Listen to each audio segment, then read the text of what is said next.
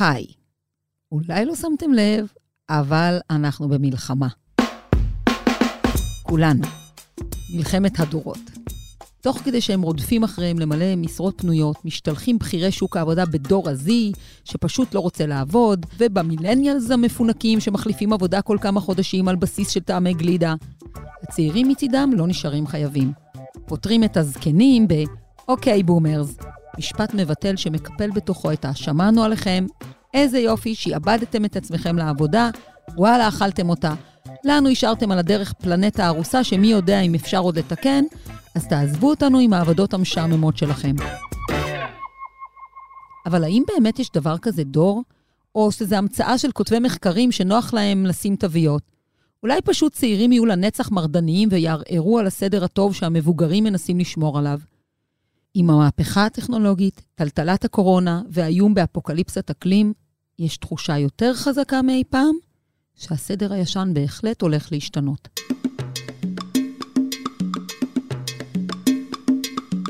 אני רותי רודנר, אנחנו בפרק 3 בעונה השלישית של 25 שעות ביממה, הפודקאסט שלי בדיגיטל של הארץ שעוסק בזמן, איך אנחנו תופסים אותו ואיך אנחנו משתמשים בו.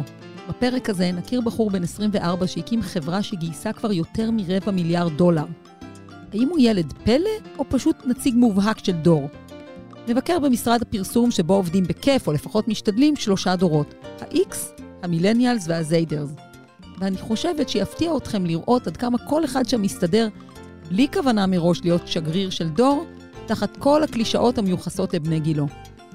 נסיים עם מי שמסתכלת על מלחמת הדורות הזאת ואומרת, חברים, הפעם הכל הולך להשתנות. ואם עולם העבודה הולך להשתנות, אז איתו בעצם כל הכלכלה. מתחילים. עידו ג'ינו, היזם והמנכ"ל של חברת רפיד API, עומד בראש חברה שגייסה 270 מיליון דולר. הוא עזב את בית הוריו בחיפה, הישר לסיליקון וואלי, בלי המסלול המסורתי של צבא ואוניברסיטה באמצע. האם הוא נציג משוכלל במיוחד של הדור הדיגיטלי, או, כמו הטייטל שהחברה שלו כבר קיבלה, חד קרן, סיפור מהאגדות? בבקשה, תציג את עצמך. אז עידו ג'ינו באמת, מנכ"ל ומייסד של חברת רפיד API, אנחנו היום הפלטפורמה הגדולה ביותר בעולם שעוזרת למפתחים לבנות uh, תוכנות ואפליקציות, וגר פה בסן פרנסיסקו. עוד קצת פרטים על החברה, כמה עובדים בחברה, כמה כסף גייסתם, מה השווי המוערך שלכם. בוא תשוויץ לי קצת. אז אנחנו צוות של 150 אנשים מסביב לעולם, ה-Headquarters באמת זה פה בסן פרנסיסקו, משרדים גדולים בתל אביב ועוד משרד גדול בברלין. גייסנו 270 מיליון דולר עד היום, הגיוס האחרון היה בתחילת השנה, הובל על ידי סופטבנק והיה בוולואציה של מיליארד דולר, אז ככה חלק מהמועדון היוניקורנים עכשיו. זה מבוסס על רעיון שלך? כן, זה התחיל בעצם מפרויקט open source שאני פיתחתי. לפני כבר 6-7 שנים. אתה שם לב איך אני מתאפקת מאוד יפה מהשאלה, בן כמה היית אז? אבל אני לא מתאפקת יותר, בן כמה היית אז? אני נכנסתי לתוך הבור ישר, אה? לא, לא, זה לא אתה, זה אני. הייתי אז בן 17, בעצם אז התחלתי לפתח את Rapid כפרויקט open source באמת. פגשתי גם uh, עוד בישראל את דוב מורן, שבעצם ראה את הפרויקט, אהב אותו והפך להיות די מהר לאחר מכן המשקיע הראשון בחברה. אנשים, מן הסתם, שפוגשים אותך עכשיו, הם נורא שופטים אותך לפי הנקודה שבה אתה נמצא היום. עומד בראש אה, סטארט-אפ שכבר מקבל את ההילה של unicorn, אבל תתחבר רגע לעידו שלפני שבע שנים, מי היית אז? מה חשבת לעצמך? מה רצית בכלל? איפה היו השאיפות הכי רחוקות שלך? אני לא חושב שחשבתי או ש... ש... שרציתי כל כך הרבה. אני חושב שאחד הדברים הכי מצחיקים שקורים ככל שאנחנו מתקדמים בחברה זה שפתאום אני רואה כל מיני דברים שעשינו לפני חמש-שש שנים כשממש התחלנו. כשהיית צעיר, מה שנקרא. כן, וזה עושה לי קרינג' ממש. תזכרו את המילה הזאת, קרינג', היא תופיע פה בהמשך. אבל מי היית אז כבן אדם? כאילו, גרת בחדר משלך, בבית של הורים? איך נראו החיים שלך אז? ובאמת, אה, האם זה היה תוצאה של אה, תשוקה, אה, של איזה פרויקט שהיית בתוכו? אולי סתם מ... אוקיי, זה מה שאני עושה כשאני משועמם. מה הצית את זה בכלל? אז אם אני הולך אחורה, מתי שזה התחיל, תלמיד תיכון, כאילו כיתה י"ב, חיפה, גר עם ההורים, שזה באמת היה עניין, כאילו העולם הזה, הכניסה שלי אליו בכלל הייתה בעקיפין, אני בכלל, החלום שלי שהייתי יותר צעיר היה להיות אה, אנימטור בדיסני ולעשות סרטי אנימציה.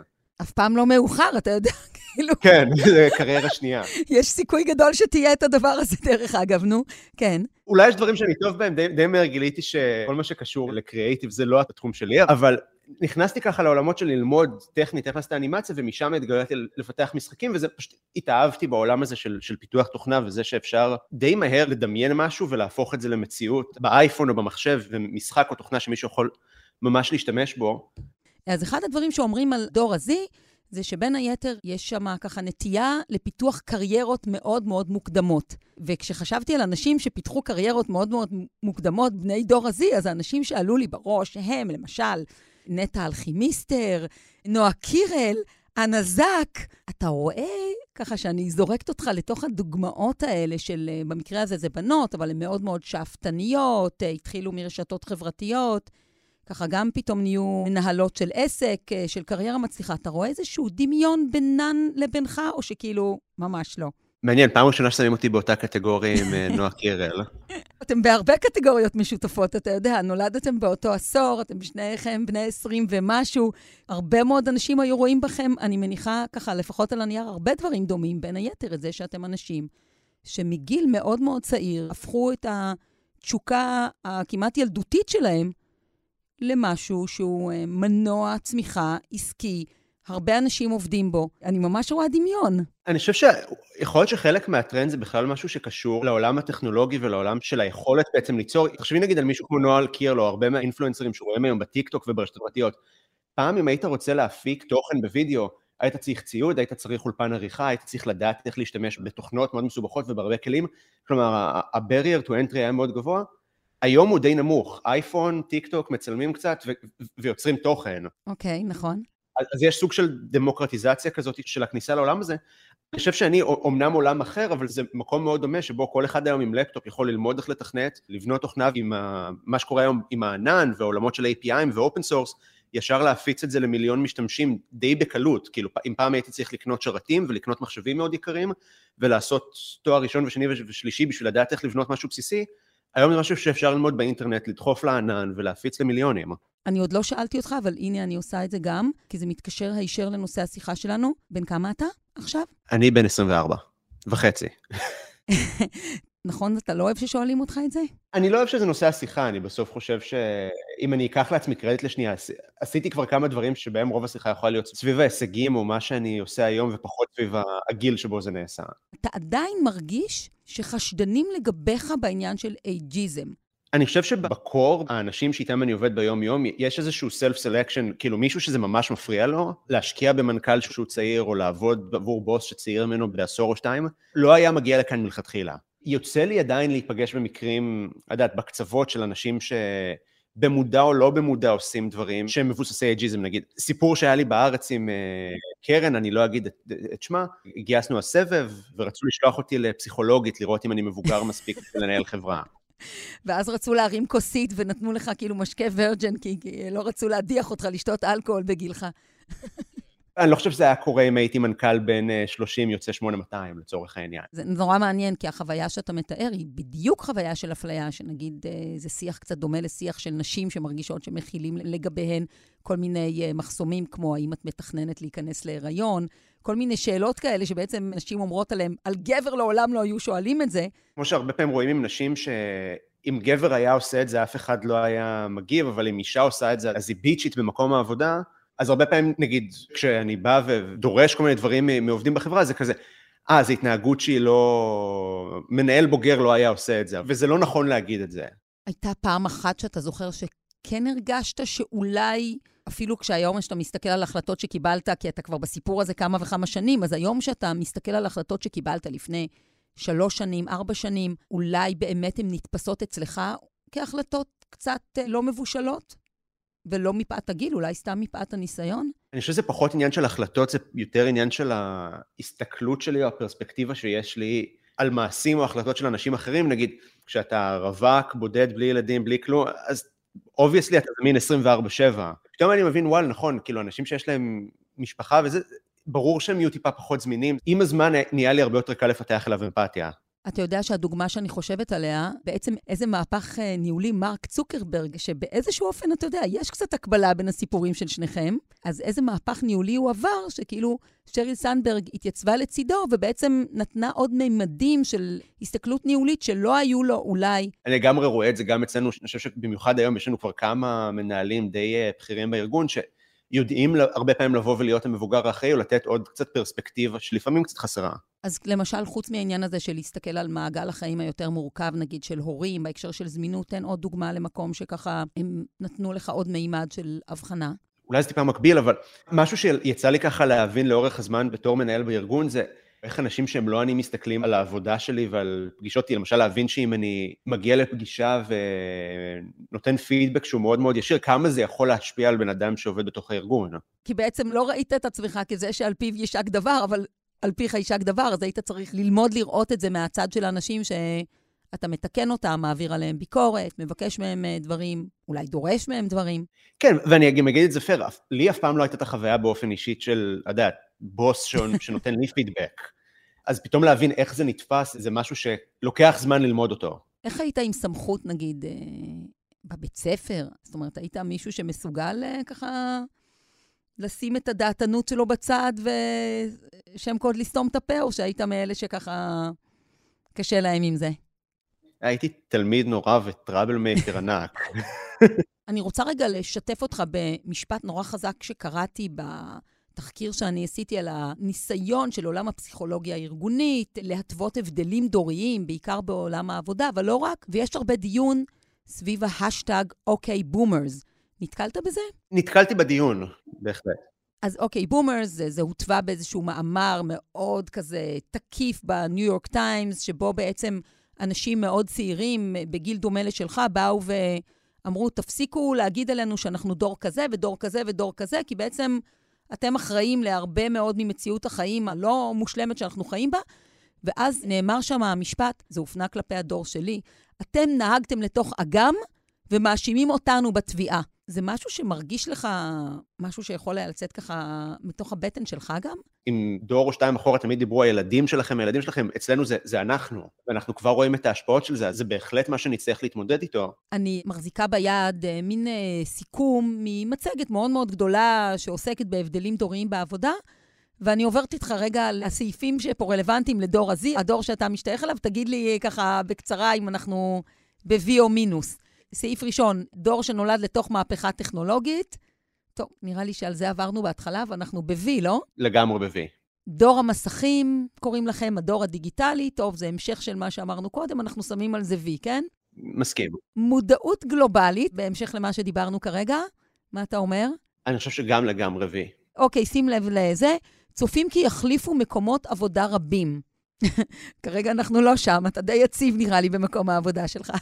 זה מצחיק, הרבה פעמים כשאנחנו עושים היירינג uh, ומסתכלים על קורות חיים של אנשים, זה משהו שאני מוצא שאני אפילו כמעט יותר רגיש אליו מהרבה מנהלים יותר בוגרים.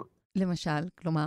אנשים שעוברים הרבה מקומות עבודה, קשה לי להביא אותם לרפיד. מעניין, כאילו אתה מחפש את היציבים יותר ולא את אלה שהלכו לבופה של uh, סיליקון וואלי כזה, ולקחו בכל מקום את מה שאפשר היה לקבל בו. יש הרבה פחות קומיטמנט וערבות לתוך המקום עבודה, וזה לדעתי משהו שהרבה אנשים מסתכלים על זה כסוג של התפכחות כזאת, כאילו אנחנו כבר מדברים על Work-Life Balance ואנחנו מחוץ למקום העבודה, ומי שייתן לנו יותר כסף נלך אליו, ואנחנו לא נשארים חייבים לאף אחד. אני דווקא חושב שזה טרנד פחות חיובי.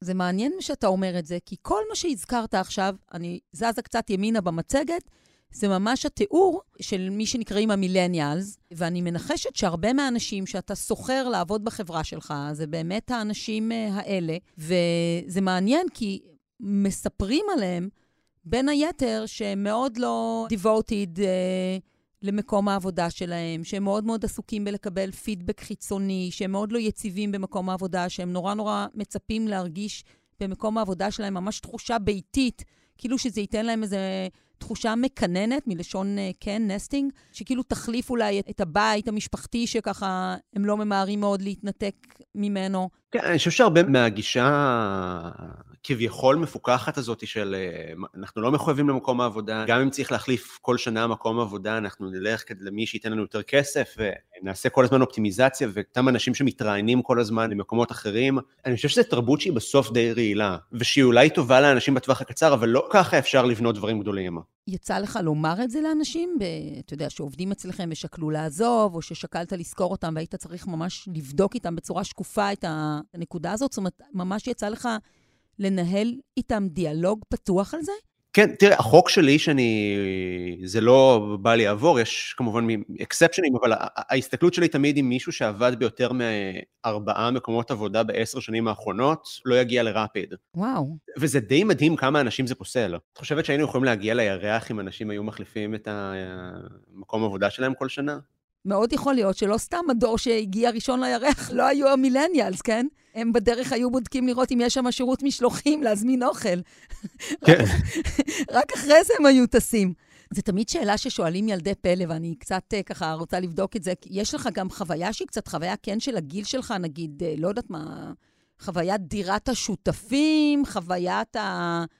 איזשהו טיול דל תקציב כזה, שכאילו מתקלבים בו, אה, עולם של מוזיקה אולי, או מסיבות שהן ככה כל האנשים שאתה רואה בהם הם אנשים בערך בגיל שלך, ואנשים כמוני פתאום נראים, היי, מה אתם עושים פה? כן, אני חושב שגם פה בסן פרנסיסקו יש קהילה כבר די uh, גדולה של אנשים, דווקא בגיל שלי, שהם יזמים של חברות, uh, בונים דברים. כשעברתי לכאן גרתי עם כמה מהם בתור שותפים, זה גם אנשים שאני מבלה איתם הרבה זמן, אז זה סוג של שילוב, זה כן חוויה עם אנשים שהם בגיל שלי והם... Uh, ועושים דברים מחוץ לעבודה, אבל כולם אנשים שבונים או יוצרים או עובדים על משהו. איפה אתה עוד עשר שנים? חמש שנים? לא נקפוץ כל כך רחוק? מקווה שממשיך לבנות את, ה... את הארגון, ונמצא במקום שבו כל מפתח בעולם משתמש בתוכנה שלנו לבנות uh, דברים מדהימים. עידו, ממש ממש תודה על השיחה הזאת. אני מאחלת לך המון המון בהצלחה, ואני אומרת שאי אפשר לדעת, אולי עוד תהיה אנימטור בדיסני. אולי, נראה. תנסה להגיש מועמדות, תגיד שהיית מאוד מחויב למקום העבודה הקודם שלך, לדעתי זה ייתן לך כמה נקודות. לגמרי. שרטטנו הרגע פרופיל מרשים של דור הזי. בואו נראה מה אומרים מחקרים גם על הדורות שקדמו לו בעולם העבודה. אז הספירות הדוריות לא מתייחסות בהכרח לעשורים. הן בדרך כלל לוקחות אירוע עולמי מאוד גדול, כמו מלחמה, משבר כלכלי, פריצת דרך טכנולוגית, או מגיפה דרך אגב. מי שהיה אז כבר לפחות בגיל הגן, כלומר מודע ומעלה למה שמתרחש סביבו, יכול להיכלל תחת כנפי הדור. ניקח את הבומרים למשל, האירוע הגדול שקדם להם היה מלחמת העולם השנייה. הם נולדו בשנים שאחריה, לעולם שהייתה בו גאות כלכלית ועידוד צריכה, הכנסת מכשירי חשמל הביתה, טלוויזיה ופרסומות שמגיעות בפעם הראשונה לתוך הסלון. אה, ומלחמה קרה שהופכת אותך למאוד מאוד נאמן לשפה שלך ולמולדתך. דור ה-X מסומן מאזור הנחיתה על הירח. ההורים שלו היו ילדי פרחים שלא זכו ממש לדור משלהם, והמשפחה שהם גדלו לתוכה הייתה פחות יציבה מבכל הדורות הקודמים. שיעור הנשים החד-הוריות מאוד גדל, שיעור הנשים שיצאו לעבודה ופיתחו קריירה מאוד גדל, וילדי דור ה-X היו ילדי המפתח הראשונים. הם למדו יחסית מוקדם לעשות דברים לבד. הם הראשונים לעבוד מ-day one ליד מחשב, והם תרגמו את ההזיות הפסיכודליות של נביאי שנות ה-60 לעידן הדיגיטלי. מקדשים, לעומת ההורים שלהם, דווקא את הנורמטיביות, להוריד פרופיל בלבוש, בהופעה החיצונית, ואולי בכלל בציפיות מהחיים.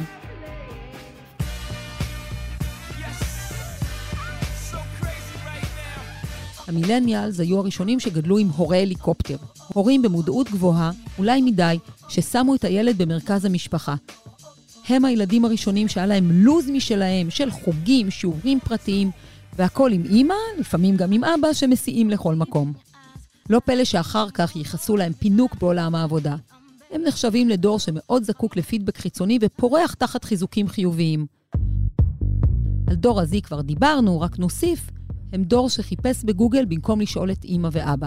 הם דור שצפה בסרטוני עשה זאת בעצמך, במקום ללמוד מהמבוגרים. שימו את השיחה עם עידו בקונטקסט הזה. ואולי הכל בכלל רק סטריאוטיפים. כדי לבדוק את זה, והאם הגדרה של דור היא משהו שמישהו מייחס לעצמו, שאחרים מבחוץ מייחסים לו, ואיך מסתדרים בעולם העבודה שלושה דורות, הגענו למשרד הפרסום לאו ברנט, שם, ממרומי הקומה 44, צריך לקחת שתי מעליות, אני נשבעת, שלוש בעצם, אם סופרים מהחניון. הושבנו לפאנל תלת-דורי, את אימי עירון, מנכ"לית המשרד, את דרור אלעל, הקופירייטר, ואת תומר עטל, המעצב. תשפטו בעצמכם. לפי סדר הישיבה שלכם, מתחילים מפה, שכל אחד יציג את עצמו, ממש במשפט שם, התפקיד במשרד, מצב משפחתי, או איזה שלב נמצאים בחיים, ואני מקשה עליכם, תנו מושג אחד מעולמכם, שכל החבר'ה שלכם יבינו מיד, אבל יש סיכוי שכל האחרים פה בחדר לא בדיוק יבינו. או לא יבינו מיד, או שהם היו צריכים לחפש בגוגל כדי פעם לדעת על מה מדובר, בסדר? אז מזה אנחנו מתחילים איתך. אני אימי, אני המנכ"לית של ליאור ברנט ולייקה ריינבו. אני אימא לשתי בנות, סטודנטיות, אחת בת 26, שלומדת בדנמרק, והשנייה בת 23, שלומדת בתל חי. זהו, המילה? את רוצה שאני אגיד את המילה? תני לנו את המילה. בואו נבחן אתכם. פלטת מטוגנים. אוקיי. תקשיבי, אני מראשון במקור, זה לא, זה לא שהתקלת אותי. יש לי עוד משהו, נראה עם חצה, לוגוס. מה? לוגוס? חצה, הופה, לא. יש לנו לא. את זה. לוגוס. יפה, מצאנו, לוגוס. לוגוס היה מועדון הופעות בנחלת בנימין, שהמועדון הופעות, שם אגב היו מגישים פלטות מטוגנים, לא חצה, לא הכרתם, לא נולדתם, יש לנו את זה. יש לנו את זה. נקסט. אז אני דרור, קופירייטר כאן, בן 34, נשוי אה, ומצפה לבן בכור, עוד אה, חודש וקצת. איחלנו לחייל בהצלחה, בהמשך חייו, מה שנקרא. ואני אתאר, אה, אבחר במשולש הקדוש רפרף, פרוזדור והר סיני. פרוסדור, ארסי, אני מכיר, אבל ריפרף... אה, זה שלושה ברים, שאת האחרון, את ההר סיני אפילו ניהלתי, שזה היה יציאה קבועה, המשולש. עם מי את מהנהנת, אבל את אה, היית על זה? לא, לא. אוקיי. תומר? אז אני תומר, אני בן 24, אני art director, גר בתל אביב, רווק. אין לי איזשהו מקום, אלא מילה שהאמת שהיום ניסיתי להסביר אותה, וזה cringe. טוב. אני מניח שדרור ידע מה זה cringe. מוכר. מוכר. עכשיו אנחנו בפודקאסט, אז קשה לי באמת להסביר בלי להראות את זה פיזית, אבל cringe זה תחושת גרד, או... אני חושב שזה משהו שאני והחברים, הרבה פעמים, וואי, הייתי עם איזה מישהו קרינג' בטירוף, וזה נהיה סלנג. אז עכשיו, אני שואלת אתכם כמה שאלות מהמותן. אני יודעת שאתם נמצאים יחד בסביבה שהיא מקצועית, אבל תנסו לענות הכי אינטואיטיבי, בלי לדפוק חשבון. מי משלושתכם הכי, אוקיי? זה הז'אנר. אוקיי, מי משלושתכם, לדעתכם, להיכרותכם, הכי מקפיד על מחזור? תומר לדעתי. בדעת השותפים שלי יש שני פחים, לא יודע כמה זה להקפיד. דרור מהנהן, כן, אני מתארת לכם את הסיטואציה. אוקיי. מי משלושתכם הכי יציב מקצועית? אימי. אימי. וואה, זה מפתיע. מי משלושתכם, לדעתכם או לידיעתכם, יצא הכי מוקדם לעצמאות? אני חושבת שהם עוד לא יצאו. כן, כרגע אנחנו שכירים. עצמאות גם במובן של לצאת מהבית, להתחיל חיים של בוגר, בואו נקרא לזה. אה, אז אני. מתי התחלת? הגעתי לתל אביב ב-22, גיל 22. כמוני כזה. כמוני גם. כולנו הגענו באותו... כולנו עצמאים. לעצמאות. אוקיי. מי משלושתכם הכי טכנולוגי? תום? נראה לי שאני. תומר. מי משלושתכם התחיל קריירה, את הקריירה שלכם בגיל הכי צעיר? אני כאילו במקצוע הזה, לא יודע מתי אימי. נראה לי שתומר. מי הקים או יקים משפחה בגיל הכי מאוחר לעומת האחרים? מתי את הקמת? לפניך. דרור, אתה בן 34 לקראת ילד ראשון, זה מרגיש לך מוקדם, מאוחר, כולם כבר עם אה, ילדים, אף אחד עוד לא. אני מרגיש שכולנו, כל הסביבה שלי עכשיו אה, ממש, יש איזה baby boom אה, מטורף. מי הכי הגיוני בין שלושתכם שיהיה טבעוני? תומר. תומר. תומר, אין כאילו דבר שטוענים לגבי דור Z, שאתה לא... זה יפה. מי משלושתכם אה, מזמין הכי הרבה וולט בבית? נראה לי שאני, אני. או אני, אני גם מזמין הרבה, אבל דרור נראה לי, דרור. דרור, דרור לוקח אותי. מי הכי הגיוני שיגדל או מגדל אה, מחמצת ללחם? דרור נראה לי, לא? דרור. מה הבעיה? כן, יש מצב שאני... אני, אין לי- אין לי כאילו לא עצבים הגעתי לזה. לשם, אבל היה לי מחשבות.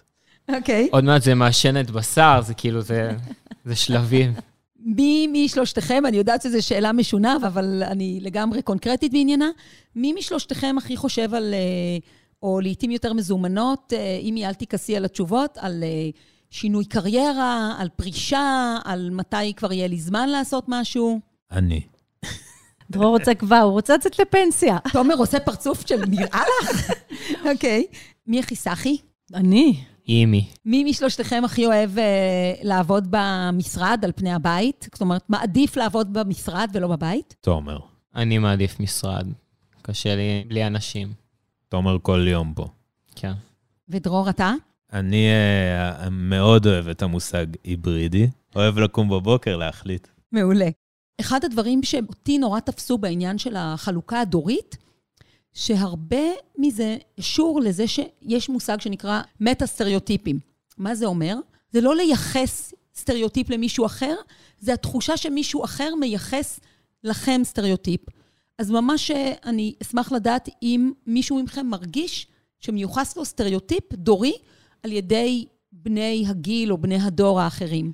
אני יכול להגיד שבעבר עבדתי במאקו, אז נוצר ממש דיבור על דור ה-Y וזה, ואז כל פעם שנגיד אה, ביקשנו העלאה, או רצינו איזה שינוי תפקיד או משהו, לבוס שלנו היה מאוד נוח להאשים אותנו בדור ה-Y, שאנחנו רוצים הכל עכשיו, לא נותנים לזמן uh, לעשות את שלו, לצבור uh, ותק, שזה היה די מעצבן.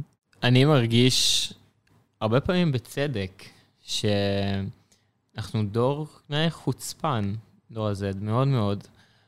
חוצפנים, דרשנים, עפים על עצמנו שלפעמים באמת שלא לצורך, אבל כאילו, אנחנו פשוט דור של הרבה יותר מודע והרבה יותר יודע לאפשרויות שפרוסות בפניו. אם פעם באמת, אה, אני יכול להגיד על ההורים שלי ועל זה שמבחינת קריירה נתקעו במקום עבודה, היום אני יודע שאני שווה, ואני יודע שרוצים אותי, ואני יודע איך לשחק, לנצל את זה לטובתי. היום בדיוק דיברנו על זה שיש לנו במשרד יום קצר בשבוע. כל עובד זכאי כשרגיל או ליום קצר. ואחת הארטיות המבוגרות אמרה לי, אתה יודע מה אני עשיתי בשביל יום קצר? כי אמרתי שהיום קצר שלי ב... ביום שני. אמרתי לה, כן, אבל הכללים השתנו, ואנחנו מאוד מאוד חכמים בשביל לנצל את זה לטובתנו. הרגשת נוח בשיחה הזאת? הרגשתי כזה לך. אני חושבת שאתם הרבה יותר חכמים. אני חושבת שהם יודעים לשמור על עצמם הרבה יותר טוב מאיתנו, ואני חושבת שיש לנו הרבה מה ללמוד על עצמם, על הכדור. הם, הם הרבה יותר אחראים בהרבה יותר מובנים. יש בהם איזושהי אחריות גם כלפי עצמם, והגוף שלהם, והנפש שלהם, וכדור הארץ. ואנחנו היינו כזה יותר שועטים קדימה, להשיג, להתקדם, לא ראינו ממטר, לא ראינו בעיניים. אבל אין לך לפעמים איזשהו... אה, את יודעת, גם כמנהלת שצריכה להתמודד עם הדרישות האלה, אל מול אפשרויות תקציביות, אל מול משימות, אין לך לפעמים תחושה של זה קצת too much? כל מה שיבוא בהנחתה יבוא לא טוב ולא יביא את התוצאה. אז לכן אני מרגישה שאני כל הזמן מוכרת לאנשים את ה... למה כדאי להם לעשות כל מיני דברים, אבל ברור לי שצריך לעבור דרך המסננת שלהם ודרך המסננת של what's in it for them. צריך פשוט לפצח את הטריק, ואז אפשר uh, לעבוד טוב ביחד. אבל הנחתות לא יעבדו, וגם לא נזיפות, וגם לא הטפות מוסר. זה לא בטוח שזה עובד לי, אבל זה עובד לי, אתה אומר. בבקשה. טוב, א', אה, היה לי ממש מרתק ומעניין, אבל לסיום, שכל אחד יגיד איזה קפה הוא שותה. אני אתחיל? כן, אתה אומר? וואו, יש לנו כמה טעמים, אז אני לוקח או את הווניל או את הקרמל או את הזה, כל פעם משהו אחר. כנראה שקר, איך, איך אפשר לשדר את החיוך של דרור עכשיו? זה בלתי ניתן לשידור. אפשר לשדרג גם את הגלגול עיניים. לא היה לי נעים להגיד את הגלגול עיניים. גלגול דרור, עיניים. הקפה שלך. אספרסו עם uh, מים חמים, זה אמריקנו, כאילו. חלב, איזה אתה שותה? אם אני מעוניין בחלב, זה יהיה שיבולת. I rest my case. אימי, הקפה שלך? מקינטה עם חלב פרה. בבקשה. חברים, ממש ממש תודה. תמשיכו את היום העמוס שלכם. היה לי מעניין ומגניב. תודה. אחרי הפאנל הזה, נראה לי לפחות שאין מנוס מלהכיר בהגדרה הדורית. ההבדלים בין האנשים שבחדר לא נגזרים רק מהגילאים השונים ומניסיון החיים השונה. הם יושבים על נטיות חברתיות תרבותיות שחוצות את היריבות הקלאסית בין מבוגרים לצעירים. כדי להתבונן על זה במבט על קראתי להדס אלמוג. אני מגדירה אותה פילוסופית של עולם העבודה.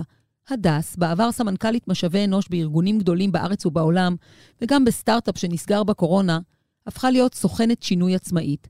בכתיבה שלה, שמערבבת ידע אקדמי, ניסיון מקצועי והבחנות אישיות, היא מנסחת תובנות חדות מאוד על איך אנשים עובדים, מה הבעיות שלהם ומה אפשר לעשות בעניין.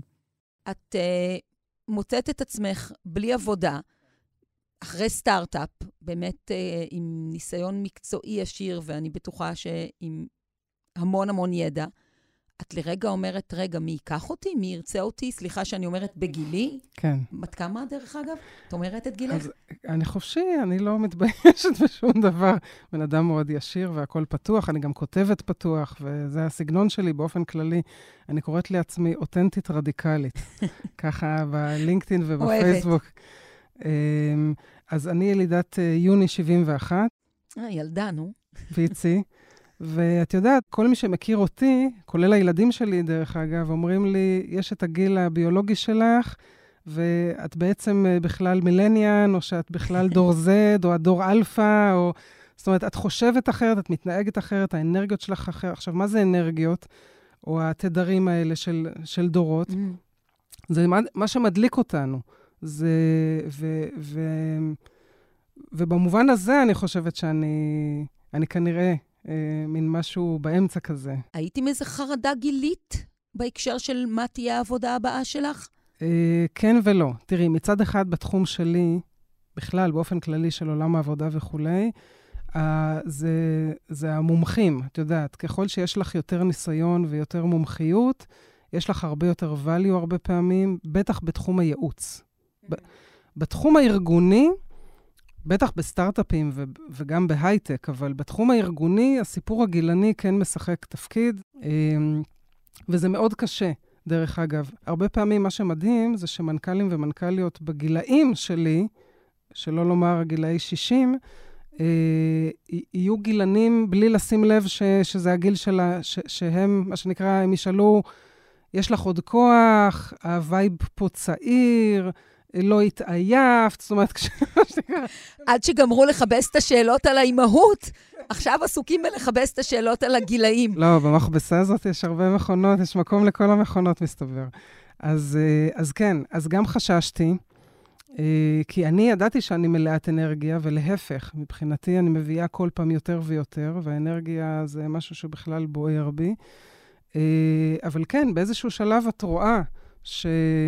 יש את הצעירות יותר, שלוקחים אותן, ש, שהארגונים חושבים במובן של אני רוצה מישהי רעבה, או מישהו.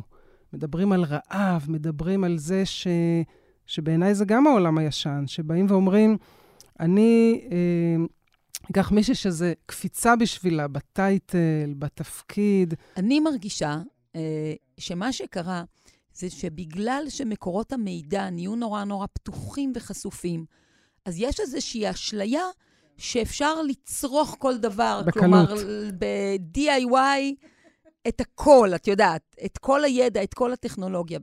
א', זה כמובן נכון, כלומר, יש הרבה פחות חסמים של ללמוד מהגדולים וללמוד מברי הסמכות. אבל מה עם הניסיון האמיתי, חוכמת הזמן, היכולת שלך באמת לשפר את עצמך תוך כדי שאת במשך זמן ארוך עושה את אותו דבר. איפה הערך הזה?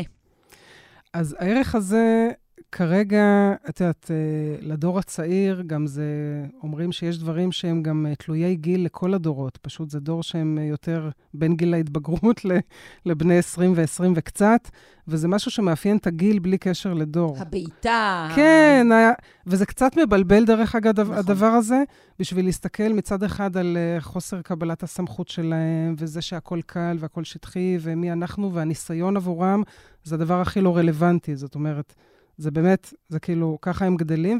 אז, אז מצד אחד זה מבלבל, כי ככה הם גם נכנסים לעולם העבודה, ואת יודעת, עוד כמה שנים הם יהיו שליש מעולם העבודה, זה מטורף. וזה יהיה מאוד מעניין לראות כשהם יהיו, ינהלו את העניינים. זה עוד לא המצב בכלל, להפך, זה המצב הפוך כרגע. אבל אני כן חושבת שאת רואה בארגונים גדולים אה, שיש ערך למי שנשאר שם הרבה, עם כל הג'אמפיות של היום והדור הזה וכולי, את רואה מצד שני את הסיפור הזה של מומחיות וניסיון ואת הערך שאנשים נשארים הרבה שנים, ומצד אחד אומרים לעצמם, רגע, אני כבר עשר שנים פה, אני עשרים שנה פה, אני משהו, לא ניהלתי נכון את הקריירה, כולם מדברים על, אה, אה, על התנסויות, ומצד שני, יש, יש ערך אדיר ל, אה, ו-value אדיר למומחיות. אז אני חושבת שהיום זה עוד לא שקע, הדבר הזה, ו, ואני יכולה לראות את זה, דרך אגב, זאת אומרת, יש פה גם איזה היפוך, אני קוראת לזה מנטורינג הפוך. אה, כי הרבה מהדור, הדורות שלנו, מה שנקרא, הבומרים, האיקסים, אה, הייתה כתבה שמדברת על זה שאנחנו בעצם מקנאים במה שקורה עכשיו לדור הצעיר. בהקשר הזה של המנטורינג ההפוך, אני באמת חייבת להגיד שבחוויה האישית שלי אני פוגשת גם מנהלים שלפחות על פני השטח, עדיין הם מאוד politically correct, כי זה חלק מהאפיון של הדור נכון, שלהם. נכון. מאוד מכילים את זה, כן, מאוד סופגים כן. את זה, מאוד צומחים מזה. כן. אבל אני כן שומעת גם בחדרי חדרים מרמור אדיר, נכון. תסכול, ואני ממש חייבת להגיד, טינה. אני פוגשת מנהלת שפשוט נכון. הכי אומרת לי, אני לא סובלת אותם. זה נורא מעניין שאמרת חדרי חדרים, כי הם באמת הרבה פעמים לא מעזים. אה, זה באמת, תראי, הסמכות נשמטה להם. הסמכות שהייתה המשרד, תחשבי שזה דור שהיה הרבה שנים, רק, עשרות שנים רק במשרד, והמשרד היה שווה עבודה. וזה והחדר נור... הפינתי היה שווה הפינתי, אוטוריטה. ברור, והכל היה, כל הסטטוסים של למי יש חלון, ולמי יש חנייה, ומה גודל החדר, והנראות הייתה חזות הכל. ופתאום שאין נראות, כי אנשים בבית, וכל הסטטוסים, הם הופשטו מהסטטוסים, literally, הם בטרנינג בבית, אוקיי? מה שנקרא, כבר לא בחליפה. אה, אז זה, זה, מבחינתם זה הדבר הכי גרוע שקרה להם. תחשבי שכל השנים אני עבדתי עם מנהלים שככה אמרו לי, אוקיי? כל השנים. Uh, אני יורד לחניון ובשש בערב ואין מכוניות. זה משגע אותי. מה, הם לא, הם לא עובדים, הם לא פה. אה, אנשים בפינות עישון, אנשים גולשים בפייסבוק, שיחזרו לעבוד. תראי איזה טרמינולוגיה, ש... שיחזרו. הוא עכשיו בפינת עישון, שיחזור לעבוד. זאת אומרת, איך נראה בן אדם עובד? הוא כנראה נראה פיזית מישהו שיושב כרגע, כרגע מול משהו, לא נהנה, אוקיי? כי זאת אומרת, הפרדיגמה בראש הייתה שעבודה זה לא הנאה. זה לא הנאה, זה לא... ו, והפינוק הוא, הוא כאילו... תמיד היו אומרים למנהלים, הדרכה בסוף היום. ימי כיף מחוץ לשעות העבודה. זאת אומרת, זה כאילו הפרודוקטיביות, כי, כי זה לא הולך ביחד. עכשיו, חשבתי על זה בדרך לפה, אמרתי, תכלס, בהורות, כל שיטות ההורות זה מה שקרה. אם את זוכרת, בשנות ה-50 וה-60, דוקטור ספוק, רופא כן. הילדים, הגיע עם הדבר הזה שאמר, וואלה, אפשר אה, גם ליהנות מהילד ואפשר לפנק אותו, אפשר לחבק אותו, וזה מה שנקרא, סמכות כן. ההורית לא. עד שנהיינו, את יודעת, הורי הליקופטר שגידלו מילניאלים שלא יכולים בלי זה.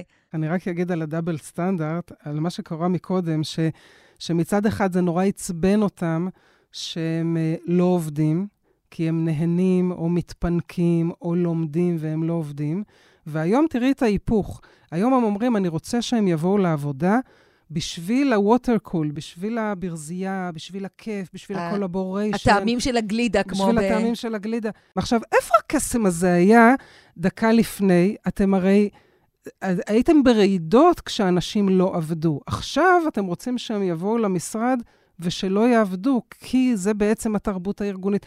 עכשיו, אני אומרת עוד פעם, אני לא אומרת את זה בציניות ובשיפוטיות, אני חושבת שזה רק מראה את רמת הבלבול. כי הם אומרים, אז רגע, אז מה זה עבודה? איך נראה בן אדם עובד? אז מה מותר? אז עכשיו בקיצוניות מותר, אה, הבנו שיש להם בעיות אה, שחיקה ומנטל הלט, אז עכשיו ניתן להם לא לעבוד ונעשה ארבע ימים, אה, ימי עבודה בשבוע, וניתן להם long weekend, וניתן להם unlimited vacation, ומה שנקרא. אז כל התגובות הן מאוד מאוד אימפולסיביות, מאוד אימפולסיביות, ו- ואני חושבת שכשרואים את זה ומסתכלים אחורה, זה בעצם נראה בלבול וחוסר אונים. זה כמו איזה רועה שכל, ש, שאין לו מושג כבר איפה הכבשים שלו, על איזה גבעה. הכבש... וגם אומרים לו פרסונליזציה. דרך אגב, אפרופו רות, הלוחשת לתינוקות, שנת 2000, באה עם הדבר הזה שאמרה, one size doesn't fit all. יש חמישה סוגים לא, של תינוקות. לא, עכשיו את מדברת על, ה, על הספר הדרכה היחידי שאימצתי בכל חיי. בדיוק, אבל זה הפרסונליזציה, זה פתאום הדבר הזה שרגע, אנשים שונים ולא כל אחד צריך אותו דבר. אז זה מה שקורה עכשיו, באומנם 20 שנה יותר מאוחר, אבל אפרופו כל מדריכי ההורות, מדריכי הניהול משתנים. כי הילדים האלה נהיו העובדים האלה. זה מדהים, הילדים האלה נהיו עובדים, אותם הלוחשת על. אלה שלחשו להם. אלה שלחשו להם בצורה פרסונלית. הם אה, גדלו להיות אנשים פרסונליים, ואז הם באים למנהלים שלהם, שהם דור ה-X והבומרים, ואומרים להם, אנחנו, לחשו לנו אחרת, חברים, נלחשנו אחרת. שזה די מדהים להבין את הדבר הזה. עכשיו, מנהלים עוברים טרנספורמציה. זאת אומרת, אני פוגשת מנהלים ומנהלות שהם, אה, אה, מבחינתם כל הדבר הזה הולך להסתיים, כי זה קשור לקורונה. וזה, וזה קשור למיתון, והשפה עדיין של מי חזק, מי חלש, שוק של עובדים, שוק של מעסיקים, עכשיו יש פיטורים, את תראי שהם יזחלנו אלינו חזרה. זה שפה שעוד פעם, של העולם הישן. עכשיו, לי יש המון סבלנות, אני מקשיבה לזה, אני מבינה מאיפה זה נובע, וגם אין שפה חדשה שמחליפה להם את זה. אז ברור לי שזאת השפה של, אפרופו המטבע, המטבע הקפיטליסטית, את יודעת. והם כל הזמן אומרים לי, כל המתפטרים האלה, איפה הם עובדים? איפה הם? את יודעת, ואז הם נוסעים לחו"ל עם המזוודות, כי הם אומרים, אנחנו לא מצליחים להבין את הדבר הזה של תנועת ההאטה. אבל זה נורא מעניין, כי זה ממש, אה, את יודעת, אה, איפשהו ב, אה, באולימפוס של הקפיטליזם, אין מילה יותר מאיימת מהמילה הזאת, האטה. נכון. נכון, זה נורא, כי התפיסה הקפיטליסטית היא של כסף, ולכן אותם מנהלים ומנהלות שאני פוגשת, הם משתגעים. הם אומרים, אז, אז במה הם יעבדו? החבר'ה האלה, הם, הם עזבו, הביג רזיגניישן האלה.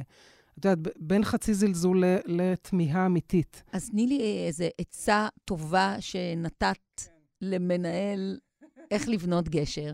אז תראי, הגשרים האלה, צריך לבוא איזה full hearted, כן? צריך לבוא, יש כאלה שפשוט התרסקו, זאת אומרת, אמרו, אני בלית ברירה, זה מעצבן אותי, אני חושב שהם מפונקים, אני חושב, כן, זה דרך כל הפילטרים של, ה, של, מה, של איך שגדלתי.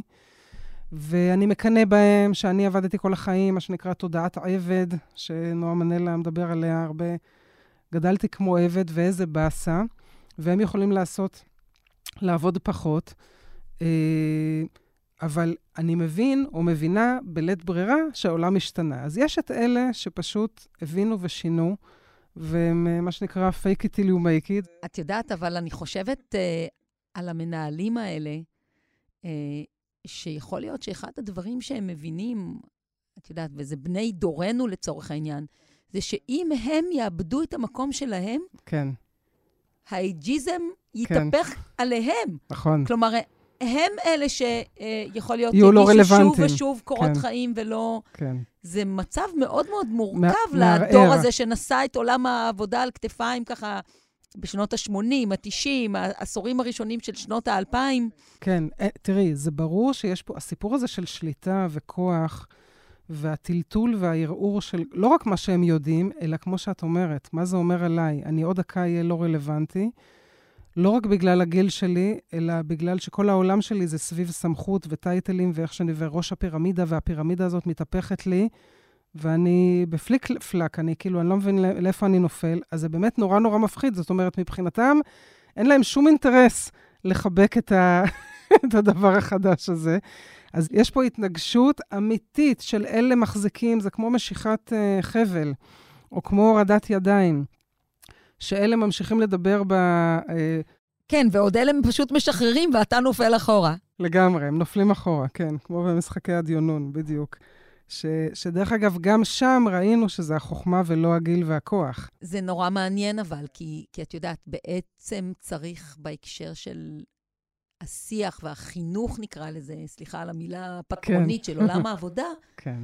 גם לעזור לצעירים לראות את הערך שיש למבוגרים בעבורם. נכון, נכון. זה מאוד, גם זה קשה, דרך אגב. זה קשה באותה מידה. אוקיי, boomers, את יודעת, אמירה הכי מזלזלת, הכי מזלזלת. יאללה, סתמו. נכון. אז גם זה אה, מאוד מורכב. אני נפגשת לפעמים עם team leads כאלה צעירים, שהם, אה, שהם ממש אה, אה, זומרים, כאילו זדים, אה, וגם איתם צריך לעשות עבודה. אה, גם במה שנקרא, כי גם הם לא יודעים איך לנהל אנשים מבוגרים מהם, זה מפחיד אותם. זאת אומרת, גם אם הם לא שיפוטיים, אה, הם לא יודעים איך לעשות את זה. אז בסוף, הארגונים, כמות הזירות שהן צריכות לעשות התאמות, אה, את יודעת, ההתאמה הראשונה הייתה כמה ימים, עדיין אה, ארגונים תקועים בכמה ימים בית וכמה ימים משרד. זה כאילו תחנה שהרכבת אה, עוד לא הגיעה לאסוף את האנשים. ו- ואת אומרת, חבר'ה, אני, זהו, נגמר.